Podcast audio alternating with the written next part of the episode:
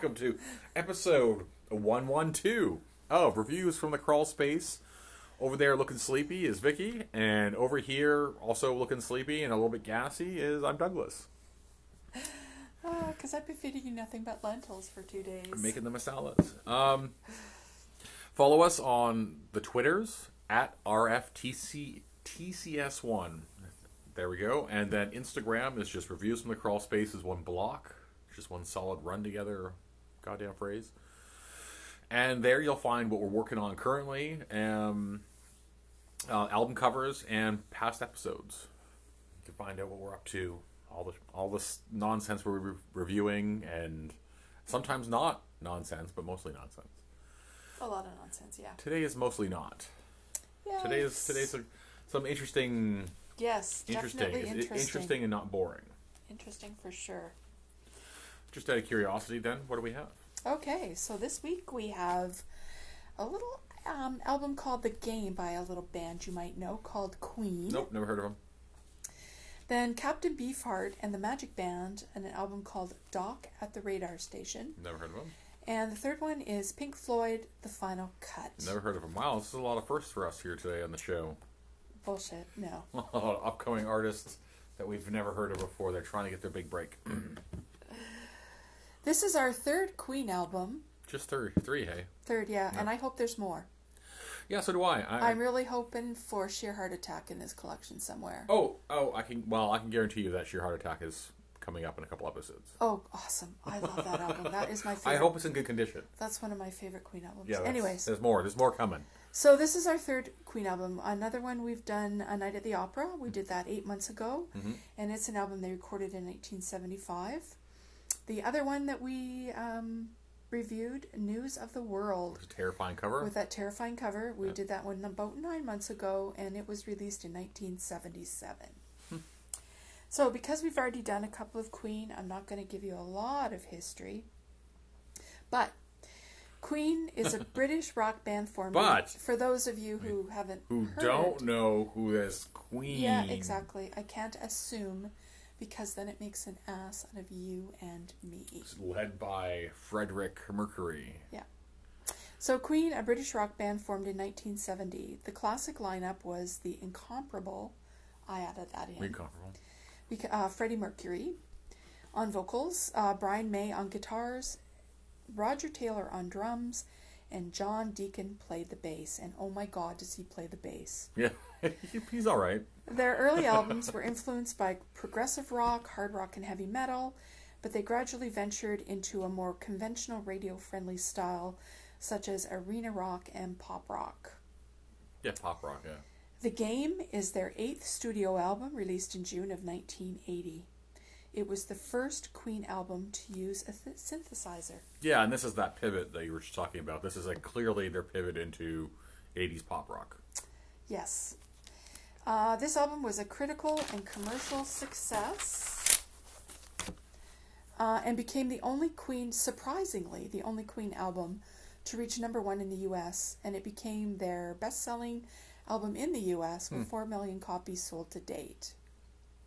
Weird. Producer, Queen. What the fuck do they think was like? What were all the other albums? I don't understand that. Yeah. Don't get me wrong. I'm not like I'm not going to get into my review of this album just yet. But like, have you guys heard other Queen albums? Yeah, totally. I totally agree with you. So they, um, Queen helped produce this album, but they also yeah. got a guy named Reinhold Mack.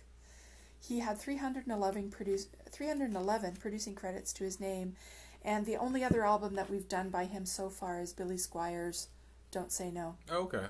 But he also did, um, Which explains kind of the the uh, like the fucking Billy Squier song on this album. I know you haven't got to the things yet, but that explains. um Was it "Need Your Loving Tonight"? There was one on there that we talked about because it's got the it's got the keys and are like holy shit! Right there is a pop really uh, like a pop rock song, and Billy Squier is actually one of the what I use for an example of the direction they were going.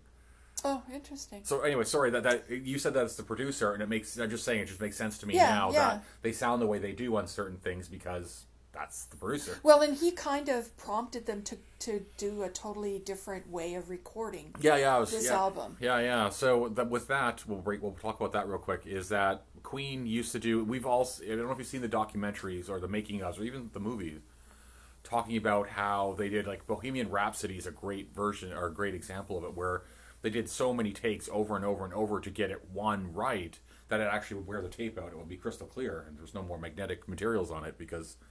So with this one, the producer is like, "No, we don't do any of that shit. What are you guys talking about?" And this one where they could just go through and do the first take and then go and, and do it again later if they need and just drop pieces in as they need as opposed to oh, fuck we got to redo this whole entire section again you better get it right it's a fucking Oh, two, you two minute guitar solo that you need to nail. Could you imagine being uh, like, would, that would be exhausting doing it over and over and over again? oh yeah like it would be nothing for them to do have to do you know 15 20 takes of a, of a part to get like a section to get it right. Wow. so instead of doing that the, the band was able to drop things in and became a whole lot easier for them.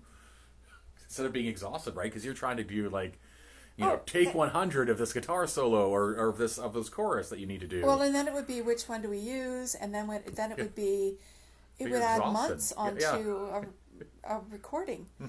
So, anyways, the other ones that this uh, fellow, this Reinhold Mack, uh, the other bands that he produced were uh, Sparks, Sparks, yeah. Black Sabbath, and Covered. Meatloaf. oh okay So the track listing on this song on this album it spawned five singles. yeah easy yeah it's all hits So side A, play the game, Dragon Attack, whose bass line I have had playing over in my head over and over since it's fucking great yesterday. this can't be played loud enough. Oh yeah, I totally agree. That's when I'm gonna go put my headphones in and just, just turn like it crank it crank it.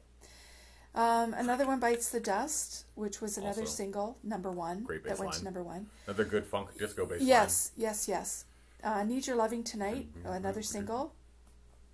Crazy Little Thing Called Love, another single that went to number Yeah. one. So the two of them went to number one. Well, actually, I think crazy thing called love that that's their off of here on Spotify. That's the one that's most played Yeah, no doubt. by a large margin. No doubt. Side two is Rocket, Don't Try Suicide, Sail Away Sweet Sister, Coming Soon, and Save Me, which is another single. Uh, 35 minutes and 42 seconds is the runtime on this album. And for contacts, context, Yeah. the before album was Live Killers, 1979, and the after album was Flash Gordon, Oh, the, it was same year Flash Gordon soundtrack, released in soundtrack, 1980. which has got some great songs on it as well. yeah, it sure does. Oh hell yeah! I'm just thinking about that album now. Flash. and then and immediately le- leads me to think of two things, and one of them right away off the top is that Will Ferrell movie, uh, uh, Blades of Steel or whatever. he comes in. okay, so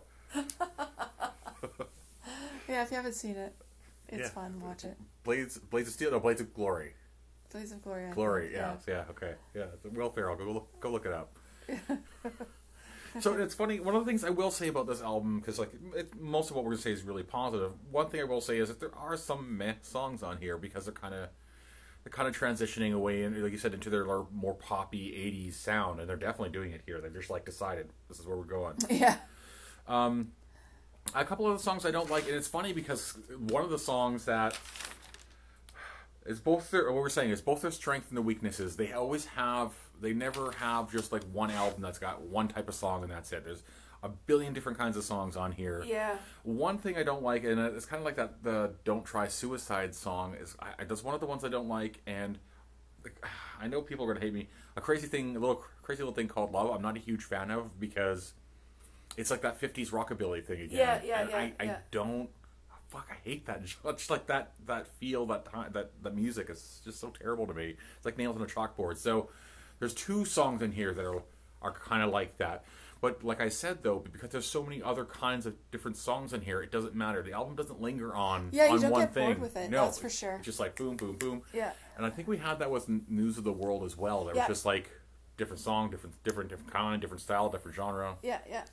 We So, did. Yeah. so like I said, it's, it's pretty good that way. But uh, yeah, the, the bass lines, there's some fantastic stuff. Oh my god. Yeah. And some of the guitar licks. As guitar, Just make you like. drums, Oh, just. Oh, so Yep. cool. So awesome. Just- so just- just crank it up. perfect. Yep, and like you, and like I, like you said, there's so many hits. Like, what'd you say, six, six singles or five singles? Five, five, yeah. five. Yeah, wow. That's uh, and to me too. And we talk about this every time we cover Queen. Besides the musicianship, those guys like Freddie Mercury is still one of my favorite all-time performers. Like the guy's incredible. Yeah, it's funny, you know. I was thinking, oh, we had him, but he was with Queen for 21 years before he died. Yeah, and, and plus a ton of his own stuff. But it would just be so cool to know what he'd be up to these days. I Well- mean, there's a lot of artists we can say that about. Oh yeah, for sure. Prince, Tom Well- Petty, Up to these days, I don't know. I just that's the thing is they, John Lennon. but they all serve their purpose in their time. Would they? Have Yeah, yeah, I Would they know. still be as? Kurt Cobain. Would it be still as interesting now? Would they still? Would they be like David Bowie, where they still put out fucking hit records forever, right up to his death, and even after his death, they still putting out material? Would they be as legendary? I don't know. Yeah. Would it dilute it? Because like I know some of his Freddie Mercury's solo stuff, eh, it was probably bullshit. And would they have continued that, or would they have tried something different, or would they have died of drugs anywhere? Like, like, a, yes, I, I agree with you, but yeah, they served their purpose in their time. Yeah, very true, very true. And it's like, I'll could you? being so nostalgic. Well, no, and if you're like, that's a good question. Uh, could you? Could they survive outside that time though? Could they keep going? Yeah, I don't know. Yeah, would he have just gone into obscurity? What is he just like? at some point? Just gone to a retirement home with old age? Like, I guess I don't know. Just keep, keep touring like Mick Jagger, because if you stop, you die. Yeah, I suppose. Because you know those guys stop, just like Charlie. They're dead. So well, anyway, and then there's still weird. just there's still two original members left in the band. Well, they still. I was gonna say they, they, still, still, tour, tour. with Adam Lambert. They're and- still like Queen the same way it's Pink Floyd. Yeah. It's not really. It's like a shadow of itself. yeah, it's shadow of its former self. That's for sure. Propping up the bits. Keep keep that money rolling in. So yeah, I um me too. I'm not a fan of "Don't Try Suicide." That was written by Freddie Mercury. I like I like the messaging of it because it's like I like it, but it's just like in terms of See, for me, the message is it's just saying don't. I- It's like it's so passe. Don't try suicide. The girls aren't gonna like it. Nobody cares. yeah, It's just it's just gonna annoy people. Don't bother. I, I don't I don't mind the message, and but it's just it's so weird to reconcile that you have Dragon Attack and that song on the same album. uh, uh, yeah, you're absolutely right. Yeah, but like I said though, um, you, you know these guys are doing all right. Uh, anything else you have left there? uh no, Okay.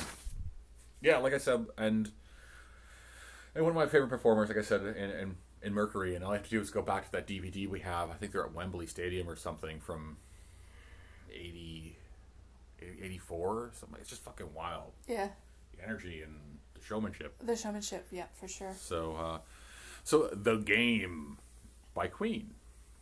Elektra Records catalog X5E 513. Canada 1980. This is original and it's listed as a Don Mills pressing. I would imagine at a certain point everything came out of Don Mills or what other what other factory they have. Yeah. Like there's only like 1980 is not a lot of them left. Well, yeah, and there's even less of them now. Yeah, well, you know what? I would imagine that's kind of coming back online a little bit more these days. Maybe. Oh no, no, maybe about it. Record sales are all right considering where they were. Zero. Uh, condition. The cover. Uh, the spine is readable. The cover is still reflective. It's got the the the, the thin foil or metallic effect with it. Uh, does have somewhere. The only thing bro- uh, The only thing is the glue at the very bottom is broken. Uh, If you fix that glue, then this this is, becomes a very very good condition album cover. Okay, For yeah, sure, yeah. Just right here at the bottom again. Yes, I And that. it's not ripped at all. It's just that the no, glue it's is just literally. unglued. Like the glue, the glue's gone. Yeah. Okay, what else? Where are we? Oh, okay. Uh, glue broken somewhere. Yeah, that's fine. Sleeve is original printed sleeve. It's okay. It, there, the album does kind of poke out the one side a little bit, but still, it's pretty rare in this collection. Probably count a maybe both my feet. How many times that we've had actual original sleeves in there? It's it's super rare. It's about as rare as uh, colored vinyl, Back in the day. or just in this collection. Yes, true. Yeah. Uh, the vinyl is in very good condition. There was no notable scratches or scuffs or anything like that. Cleaned up real nice. It wasn't even really that dirty to begin with. And the audio was uh, okay. Here is where it's different because we've been listening to it quite a bit on Spotify. And the Spotify version's remastered and it sounds really good. The album version, this original one didn't sound as good. It sounds, it's got a good mix in terms of uh, sound field usage, but it lacks any bass. Like we were listening to it and I'm just like, where the fuck is the the, bass line? You can't hear it as well. The the drum, the kick drum, it's better on the the remaster. But um, this album suffered a little bit from the '80s. I know it was just made in 1980, but we've talked about this before. How the the albums coming out of the '80s just lacked warmth and, and bottom, and this is one of them. Surprisingly, I mean, otherwise it sounds good if they would just turn up the bass yeah, a little bit. Um, yeah, like I said, remaster sounds great. Uh, sleeve designed by um, Cream, who's been on the show before. The sleeve concept is by Queen. Photography by Chris uh, Hopper and Peter Hince. So Cream, album cover design company from the ne- Netherlands, 310 credits. this is the fourth time on the show. Uh, yeah, fourth time on the show. Uh, others: uh, Queen's News of the World, The Moody Blues, Long Distance Voyager, and The Monk's Bad Habits. Uh, so Queen, for the sleeve concept, uh, Queen has 24 credits in all of their own albums. Uh, Chris is a photog with 52 credits to his name. A second time on the show, the other one was for The Monk's Bad Habits. His other credits include Skid Row and The Kinks. And Peter, former Queen roadie turned photographer, specializing in advertisement photography, 48 visual credits. Billy Squier, which is I think that's why my brain made the connection because Billy Squier showed up besides the producer, showed up as the photographer, The so they were using a lot of the same kind of crew and, and Oh, yeah. stuff like that. So Yeah, which we've seen a lot. yeah, and, albums, uh, so the 48, so Billy Squier, Freddie Mercury, Anita Dobson. I don't even know who that is. Okay, that's it for me. Okay, I want to mention too that the drumming is pretty kick ass. Oh yeah, for sure. Oh yeah, no, Like, it's, it's killer. everybody like does their yeah. job and it's fantastic. Yeah. Okay, so the Discogs information 16 for sale from $2. 461 have it. 216 people want it. It gets rated 3.9 out of 5 with 31 people rating. Resale value on this album $4.01, $15, and $20. Hmm. oh really? Just twenty? 20 Wow. I thought it was higher than that. No. I think what happens sometimes, and, and we were talking about this before. I think my because when I'm going through them and I have a bunch of them open, and I'm trying to find the right ones. My brain's like sees because there's some copies worth $50, 60 dollars out there. Yeah. My brain grabs onto that and it's like, oh wait, no, that's not for our copy. That's just one that I saw, you know, scrolling by. I'm going to have to do some research one of these days on how that gets decided, On what, how, what the resale value, or what they're worth. I think to I think for the most part it comes from pressing plants. I think it comes from just that version and their rarity. You know, if you got a copy that's a million copies out there, or especially if it's like a- a first kind of first grouping or second grouping pressing. Outside of that, if you're picking up a remaster and everybody's, you know, there's eight thousand people with that copy, it's not going to be worth very much. True. So that, there's a few. I think there's a few different things. I think too within even that even the remaster or the reissue thing. I think it comes down to sometimes what the cover.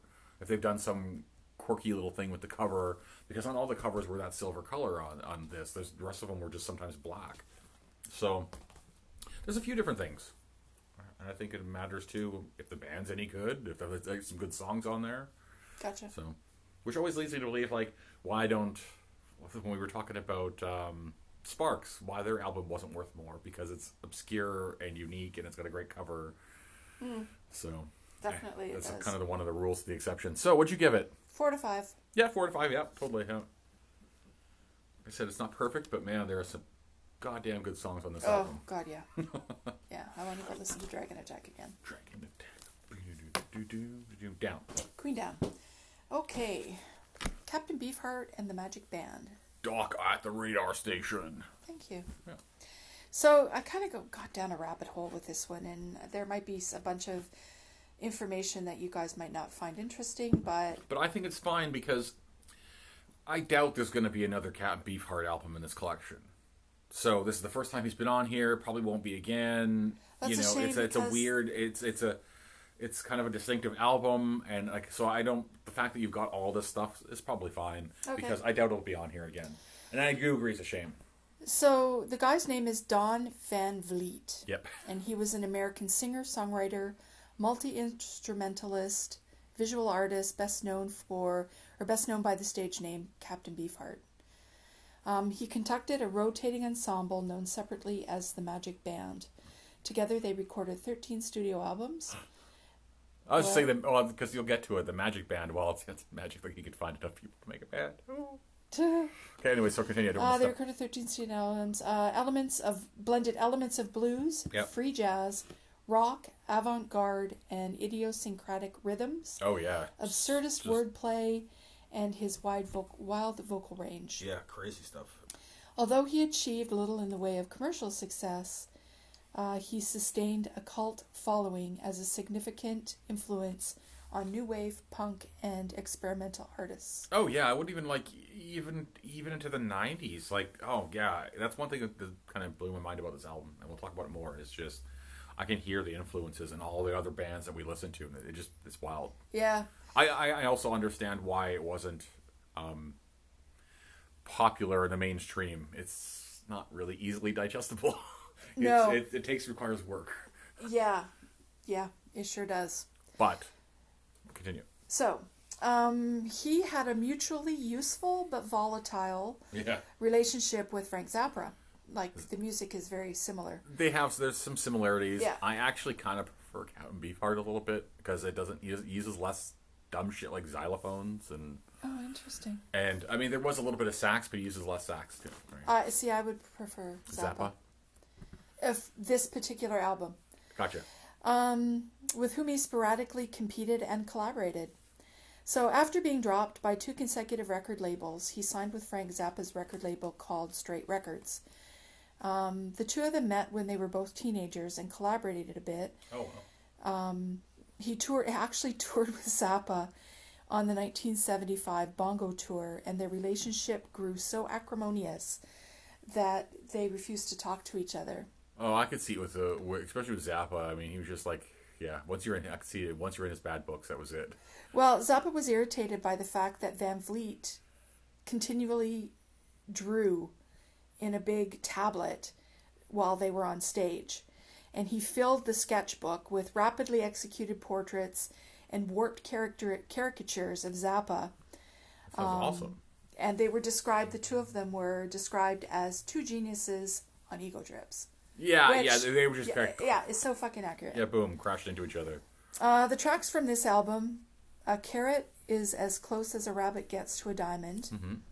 Uh, Flavor Bud Living and Brickbats were originally intended um, and recorded for a proposed album called Bat Chain Puller, but it was not released because Zappa owned the master tapes, and as part of his co-foundership of something called Disc Discreet. Discreet, yeah. Uh, so the co-founder Herb Cohen and Zappa feuded over production of this album because Cohen funded the album album's production with Zappa's royalty checks. That is definitely a fuck you. Holy shit. So And Zappa a- doesn't seem like a guy who's gonna let that stuff go. Either. oh God, no, no, no. He was just so diligent about all that stuff from the the uh, documentary that we saw yeah, about him. yeah, yeah. Uh, so, as a footnote, Zappa and Van Vliet actually mended their friendship towards the time that Zappa died. Oh, yeah, okay. And he died in 1993 of prostate cancer. Mm-hmm. Producer on this album is Don Van Vliet, or Captain Beefheart. Captain Beefheart. Track, track listing. Some of the song titles are hilarious. Hothead, Ashtray Heart, A Carrot is as close as a rabbit gets to a diamond, Run Paint, Run Run, Sue Egypt, Brickbats. Side 2, Dirty Blue Jean, and it's not Jean, it's G E N E. Yeah, like gene, as in like As in human genes. Human yeah, genes. yeah. Best Batch Yet, Telephone, Flavor Bud Living, Sheriff of Hong Kong, and Making Love to a Vampire with a Monkey on My Knee. The runtime of the album is 38 minutes and 52 seconds. So, for context, the before album was called Shiny Beast, or it has in brackets Bat Chain Puller, uh, 1978. Oh, okay. And uh, the after album is called Ice Cream for Crow, uh, and it was released in 1982. Yeah, like I said, I don't think there's going to be any more in here, um, which is kind of. Uh, like I was saying, it's it's an interesting album, and it has a lot of. Like I said, I could hear so many influences. Uh, you know, Primus, No Means No, uh, oh my god, there's so many because like it's just so proggy and I don't even like sure blues, but it's definitely more I think more jazz or oriented than than Yeah. anything, just because it's the way the stops and start and the progressions go. Yeah, I totally agree with you. Um, I understand why it wasn't popular, like I was saying, because it requires work. It's not like an easy listen, but it's worth it though because there's some really good songs, and it's just like you have to put the effort in.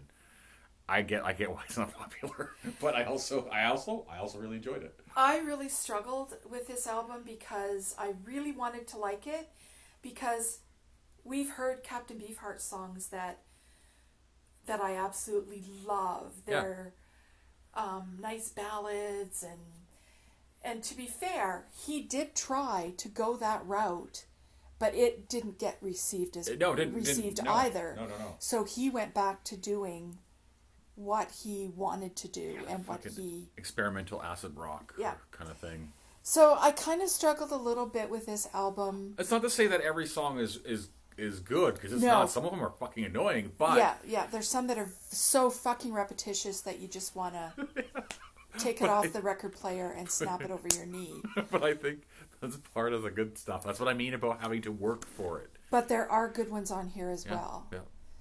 Like you said. So I have I really struggled, and knowing the ones that I absolutely love of him, Mm-hmm. I've always thought until this album, I have always thought of Captain Beefheart along the lines of you said it the other day. Um, some of the bands that I was kind of thinking of, like Oh shit! I can't remember what some of the stuff that I named. It was a, it was a bunch of them. yeah, I can't remember either, but Okay, i- this album is totally different it is like, from what I ever thought Captain Beefheart and was. And we even went through and played some songs on Spotify, and it's totally different than anything. Uh-huh. Like it's it's wildly different than anything. But yeah, he did try it both ways, and neither way were successful for him. But he's but one of those things. Besides a, a cult hit or a cult hero or whatever you want to call it, it's just his clearly he's got such a massive influence on a, a music industry or on music, rock, punk, all all that. I, yeah, it's just yeah, so many bands, so many different styles in there. Like, and one the other thing too, I would say the the album is especially if you have the lyrics. The album's really visual in, terms of like the things that he's saying. Because like a lot of it is just like, word salad and shit. Like you're at a fucking college, uh, Yeah. co- a college poem beat or something. It reminded me of that movie with Jonah Hill in it. Oh, jump, he does the slam 21 jump, poetry? 21, 22 Jump Street. Yeah, Yeah. It is, it's that a lot of it reminded me of that, the slam poetry. It is. It's just that. It's, that's what it is with like crazy progressive rock.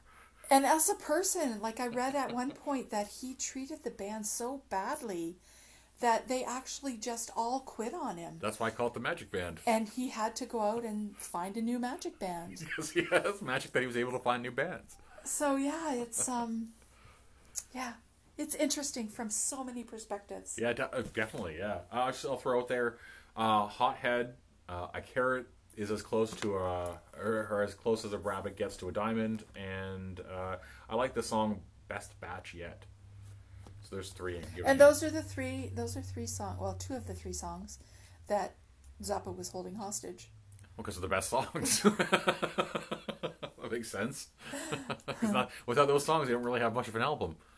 And Zappa obviously knew that. So, uh, Doc at the Radar Station by Captain Beefheart and the Magic Band. Virgin Records, catalog VM 2209, Canada 1980. I don't know, we're in, we're in the 80s here. Um, original pressing. Uh, condition cover was good, very good. Like, honestly, it's, it's almost new. Yeah, it's it's in pretty good shape, It's that's just, for sure. just a little bit a little of bit of scuffing across the top. Yeah, other than that, yeah, it's looking good. And those wipes do a good job of restoring some of those. Um, the sleeve, the inside sleeve, just plain paper, like like always. It's been replaced. The vinyl, once again, very very good, like new. There was nothing uh, note. It wasn't dirty. Uh, the audio mix I thought was was pretty solid considering. I was more had more bass and bottom end to it. Like I wish that Queen would have had. And uh, yeah, it, it actually, for all the word salad and stuff, and all the stops and starts and crazy fucking, I don't even know how you would keep track of this shit in your head.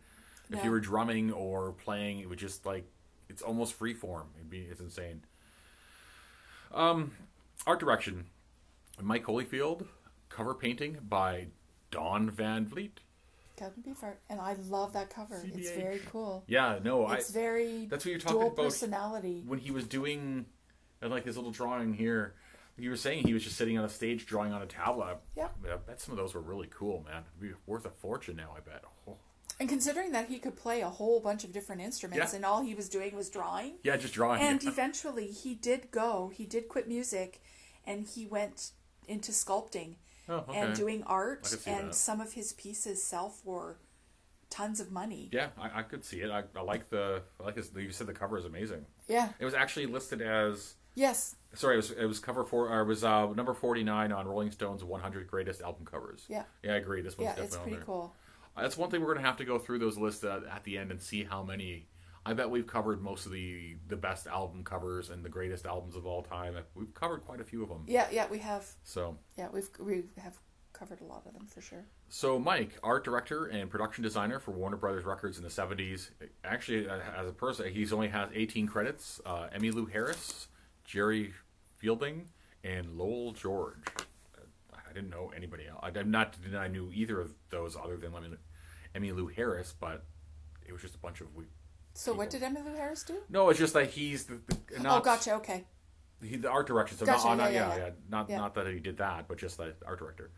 And of course, Captain Beefheart, or AKA Dan, um, 17 visual credits, not just for him or the the his band there, the Magic Band, but others include uh, Bruce Fowler, Easy Teeth, and a bunch of compilations for different things. So Hmm, interesting. his artwork was used on all of them.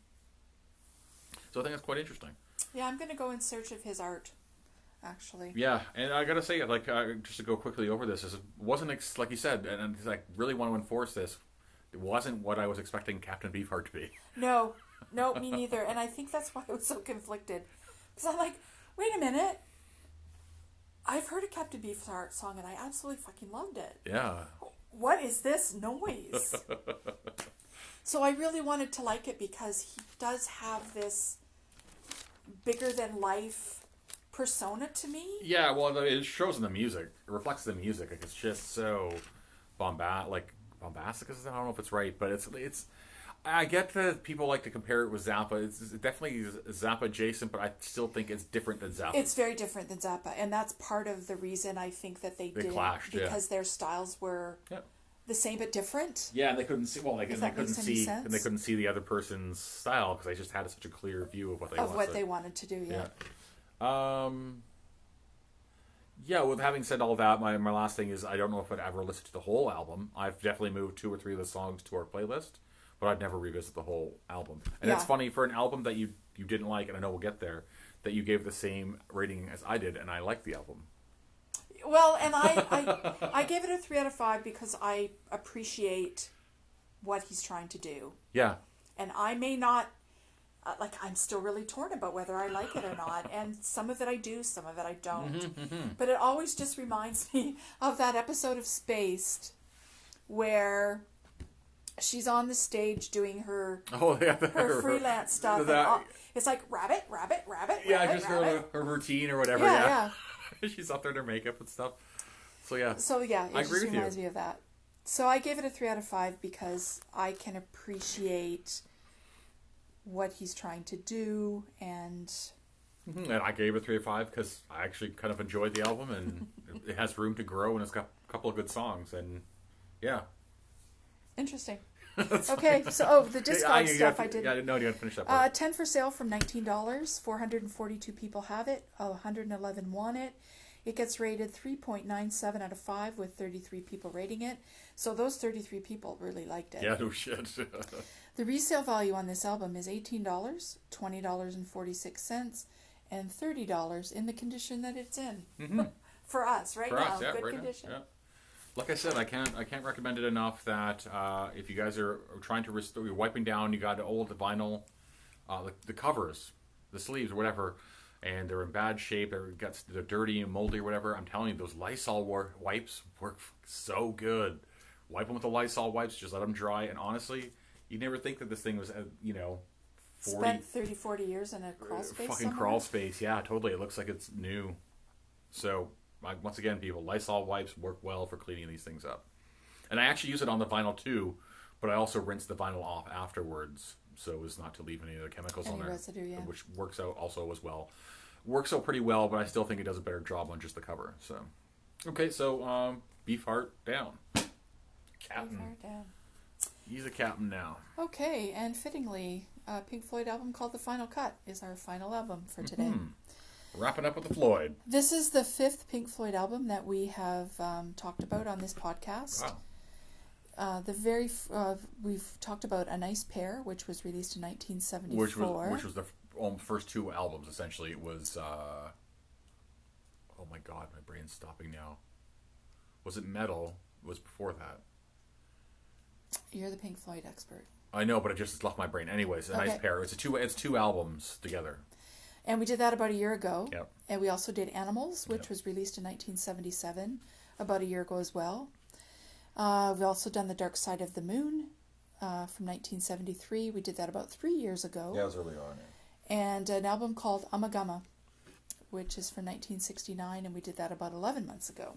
So, I'm not going to go into too much. It had the one. A nice pair. One of them had the one oh my god, why can't I remember those two? Because I, we talked about it because I think we had. Yes, you're gonna have to look it up because we actually have a separate copy of one of them as well, and we had a conversation about a nice pair. Um, trying to think. You're I'm, Vic's looking it up right now. If you're wondering why I'm stalling, because it's bugging me. It's a compilation. Yeah. What are some of the songs? While we wait. Come on. Okay, let's, let's just move on. It's already taking too long. I don't know why your phone is so slow to look up basic things. Because it's a stupid fucking phone. Forget. Let's go. Let's move on. Piper at the Gates of Dawn and A Saucerful of Secrets. Thank you.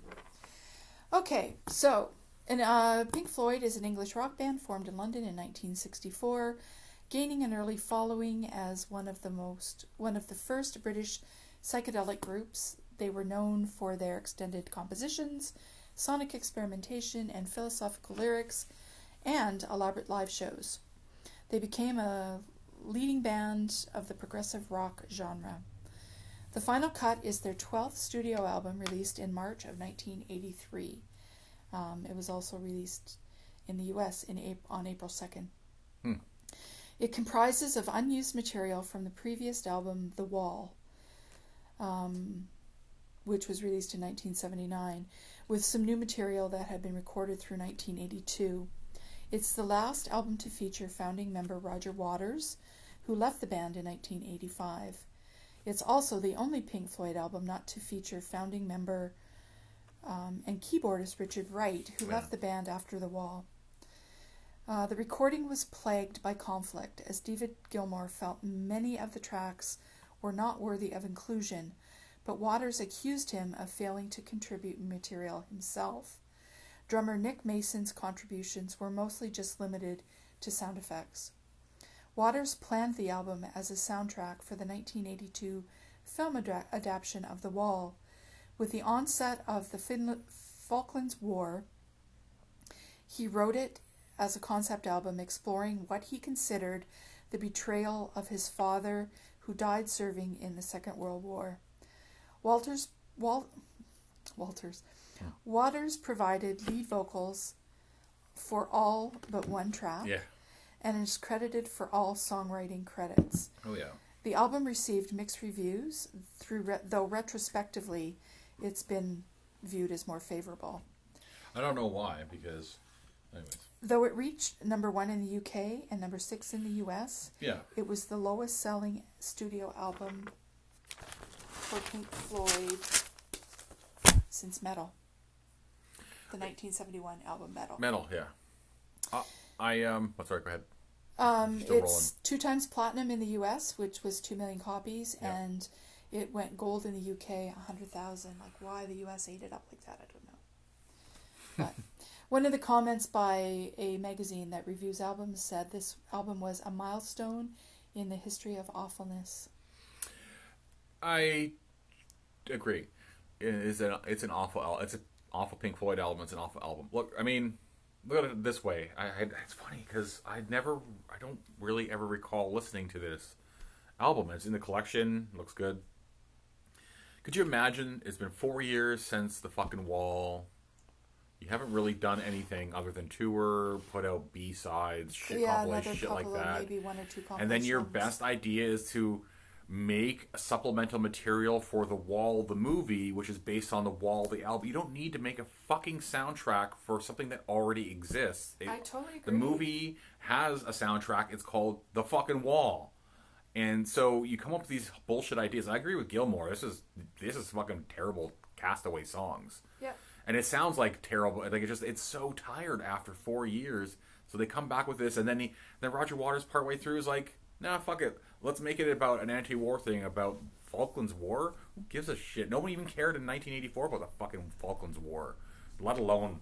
uh, Maybe that's why people in the UK didn't buy it. They're like, dude, we don't fucking care. Honestly, Roger Waters, and I said this before, and I love your shows. Get therapy. Just fucking get therapy. Yeah. It's just like because we've been to his shows recently, and he and I, I love the stage shows are great. We have the Blu-ray, fucking amazing, and Yeah, Atmos. yeah. But he really can like this is really what he's still touring with a lot of this. Yeah. It, it blows my mind. I never realized until we listened to this album that holy shit, this is like half of his live show now.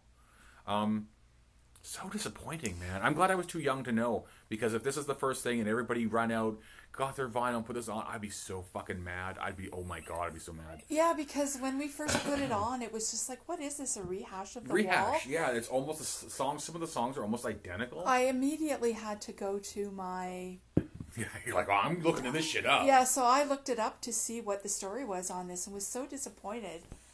And I mean, Gilmour said, if this stuff wasn't worthy of the Wall album, why are we putting it on here? throwing it on another album But then he also admits to being kind of lazy in the songwriting department. And because he because he because he was tuned out. when Roger Waters confronted him and said, Well, what have you got to go on this album?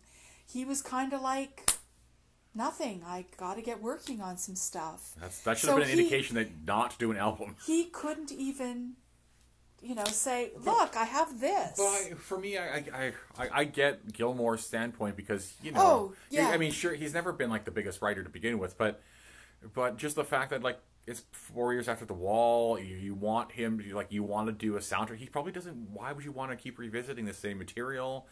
You know, we already know that they were tired of each other at the time before they even started doing this. Like, Yeah. it, it makes sense because he's just creatively he's checked out. yeah, and for me, it always has felt like he's made Gilmour the bad guy. But the more I see of stuff like this, I think it's just Roger Waters and his ego. Yeah, he hits his ego. He has a clear vision. He always had a clear vision for Floyd. And when So- when they're on though, you can't like you can't the wall. That's Roger Waters' like that's his vision. That's his like you can't argue with it. Yeah. Dark side. And it's like he has it, but the point is, you're right. You're right. Is it just took over. His ego is just like, and the problem too is the vision that he had for this was fucking garbage. Like it Yeah. really supplemental material to the wall. Dude, move on. It Yeah. just and like I said, it sounds so tired and bloated. Yeah, so this was their this was the last album that he was on board for, and oh. then there was another album of compilation after this. A couple of live and album. then Gilmour took over for what three or four more albums, and then Well, yeah, 'cause there was that was one- kind of the end. There was one in, in the two, like somewhat recently in the last ten years, but yeah, there was two more albums. It was uh, "Momentary Lapse of Reason," I Yeah, think, and Do- or "Dogs of War." Anyways, No, yeah. Anyways, I, I do remember actually used to have the cassette for for the next one, and it just it's even worse than this because it's just Roger or it's it's David Gilmour's solo stuff, but it's just kind of watered down shit. yeah, So yeah, I know. After that, Pink Floyd. To me, like I said, this is this is the death of Pink Floyd. This is it. I mean, I know they put more albums out, but this is this is the end. As, Yeah. a, as a fan, yeah, I was like, and then we're listening to it this time. It's like, oh my god, it's so painfully obvious that they're done. yeah, yeah, definitely. Um, Because oh boy, I, you know, I'm don't not give a even shit. interested in listening to the lyrics or No. Trying to understand what this album is about. It just sounds so much like The Wall, The Wall, and then World War II. and World War II, and I just don't care. I know. Just exactly. I just don't care. The '80s have moved on. Like, the- right, the first album we covered, Queen, the game. That shows you what you need to be fucking doing out the the rock pop, getting out there. And Pink Floyd's just like, now let's go softer and more bullshitty. Yeah, it's just, uh, yeah, so, anyways, it's just a, it's such a weird thing because we've covered so many albums and they're so integral to our lives and in the past and growing up and music, and then you get to this. Well, this and, is a real and fucking Pink turd. Floyd is such a big deal to us. Mm-hmm. We're both such big fans of theirs, and to hear this album, it's like uh, it's like a cat laying dying in the corner. Yeah, it's it's not good. So the producer on this album, obviously, Water, Roger Waters. Yeah. Uh, track listing, side A. Oh yeah, because we've been talking about. it. I guess you should get to the track list. yeah, you, you just jumped in. I let Sorry. you go. Uh, track listing, side A, the post-war dream. Yeah. Your possible pasts. One of the few, the hero's return, the gunner's dream, paranoid eyes. Side B, get your filthy hands off my desert. Is it Uh, desert or dessert? Dessert. Desert. I know. I guess we have to listen to the lyrics. It would be desert because why would you write about a dessert? Why would you? I don't know. Why would he keep writing songs about the wall? dessert. Maybe he is. Maybe he liked his pudding. Isn't dessert D E S S E R T? it can be spelt both ways. I've had this argument with somebody before. Okay, the Fletcher Memorial Home, Southampton Dock, the final cut. Not now, John. Two Sons in the Sunset. this is the other thing. Runtime forty-three minutes. Oh, it's huge. 14 That's, that's seconds. what I mean about bloated. It's like okay, stop. I've had enough now. for context, and that I only re- reserve that usually for stupid albums. Well, this is Oh, stupid a album, stupid album. Context: The before col- was uh, called a collection of great dance songs, released in 1981. Which, when I went to look, it was some of their other hits. Yeah. So um, then the after was another compilation called Works, released in 1983, and then David Gilmour put out a couple Yeah. more albums. Pink Floyd album. Pink Floyd, yeah.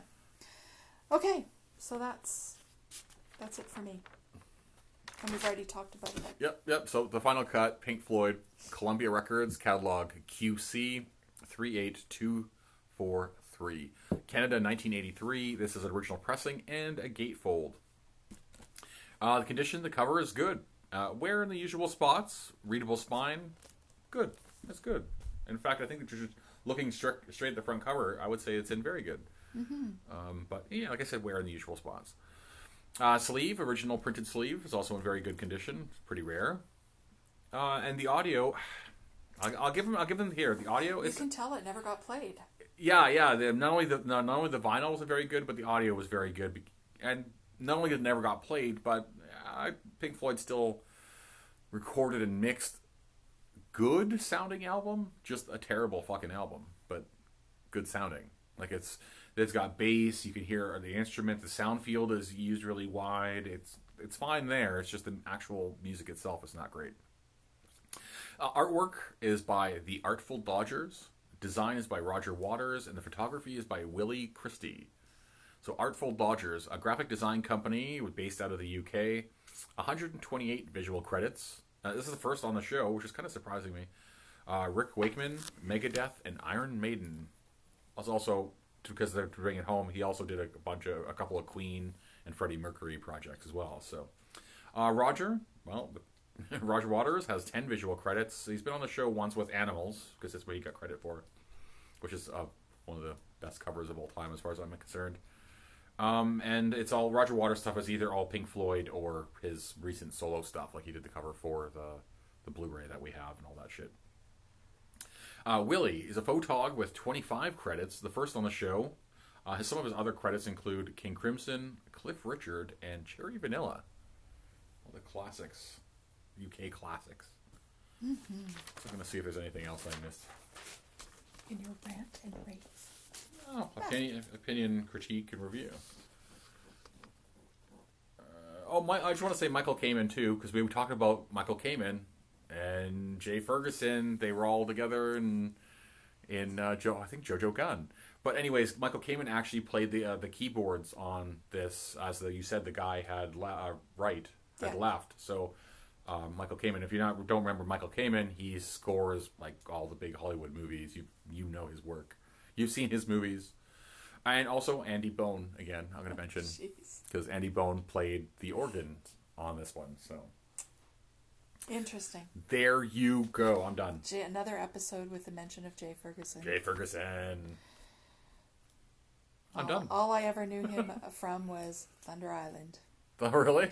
Oh yeah, That's the worst thing you know that, from. the song that played like relentlessly on the radio in whatever year it was brought out.